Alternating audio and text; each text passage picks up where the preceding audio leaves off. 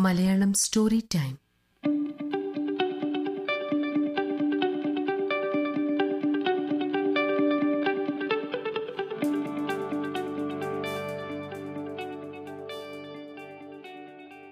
നമസ്കാരം.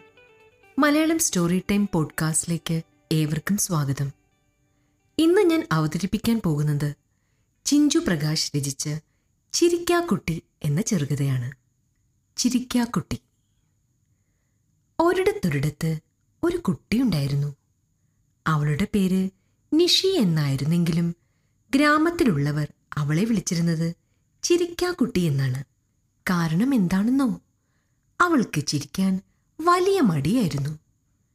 ചിരിക്കാൻ മടിയുള്ള കുട്ടിക്ക് കൂട്ടുകാരാരുമില്ലായിരുന്നു.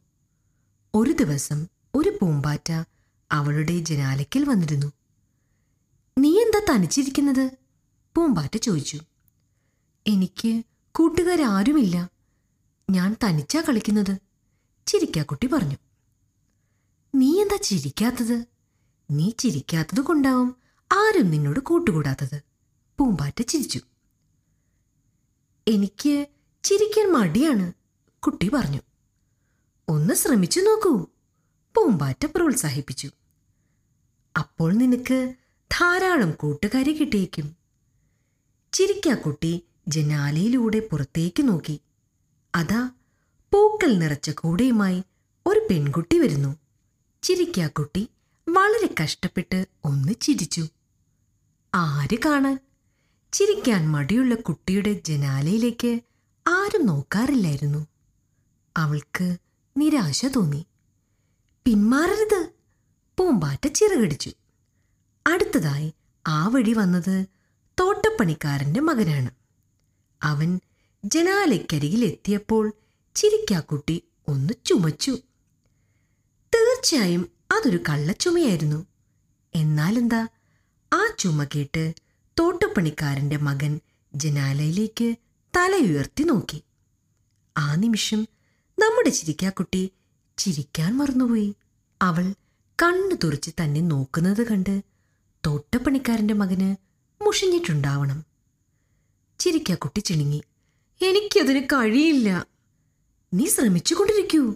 പൂമ്പാറ്റ അവളുടെ മൂക്കിൻ തുമ്പിൽ ചിറകുരുമി.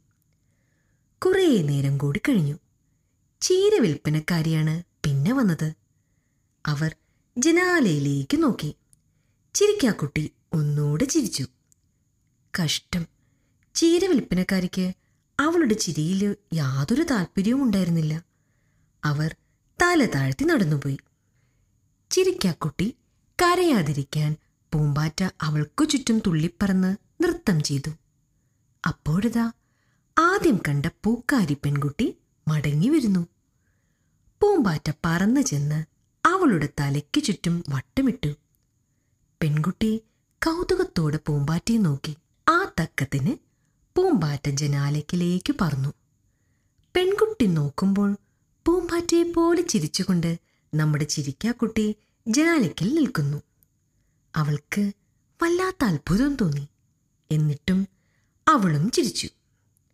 ചിരിക്കുക മാത്രമല്ല കൈവീശി കാണിക്കുക കൂടി ചെയ്തു.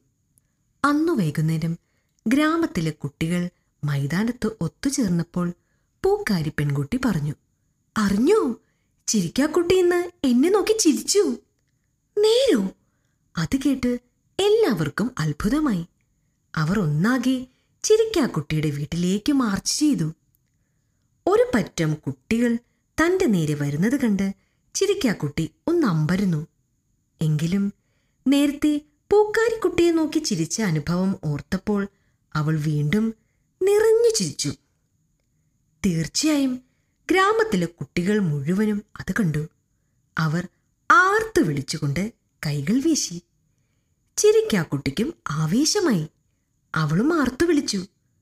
അന്ന് രാത്രി അത്താഴത്തിന് നേരമായപ്പോൾ അമ്മയ്ക്ക് അവളെ ഗ്രാമത്തിലെ കുട്ടികൾക്കിടയിൽ നിന്നും പിടിച്ചു വലിച്ചു കൊണ്ടുവരേണ്ടി വന്നു എന്ന് പറഞ്ഞാൽ മതിയല്ലോ. പൂമ്പാറ്റകൾ രാത്രി പുറത്ത് സഞ്ചരിക്കുക പതിവില്ലാത്തതുകൊണ്ട് അവൾ ആ കാഴ്ച കണ്ടില്ല. എങ്കിലും അത് അങ്ങനേ വരൂ എന്ന് അവൾക്ക് അറിയാമായിരുന്നു എന്നതാണ് സത്യം. നന്ദി.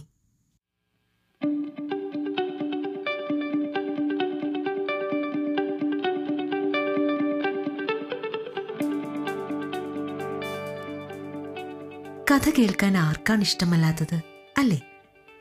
പ്രവാസികളായ നമ്മളുടെ കുട്ടികൾക്ക് മലയാള ഭാഷ പഠിക്കാനും മനസ്സിലാക്കാനും സഹായിക്കുന്ന രീതിയിലുള്ള ഒരു നല്ല പോഡ്കാസ്റ്റിന്റെ അഭാവം ഉണ്ടെന്ന് തോന്നിയത് കൊണ്ടാണ് ഇങ്ങനൊരു ശ്രമം നമ്മൾ ഇവിടെ നടത്തുന്നത്. നിങ്ങളുടെ വിലയേറിയ അഭിപ്രായങ്ങൾ നമ്മുടെ ഫേസ്ബുക്ക് പേജിലൂടെ അറിയിക്കുക മലയാളം സ്റ്റോറി ടൈം ഇനി മുതൽ നിങ്ങൾക്ക് യൂട്യൂബിലും ആസ്വദിക്കാവുന്നതാണ്. അതിനൊപ്പം നമ്മുടെ ചാനൽ സബ്സ്ക്രൈബ് ചെയ്യാനും മറക്കരുത് കേട്ടോ. നന്ദി.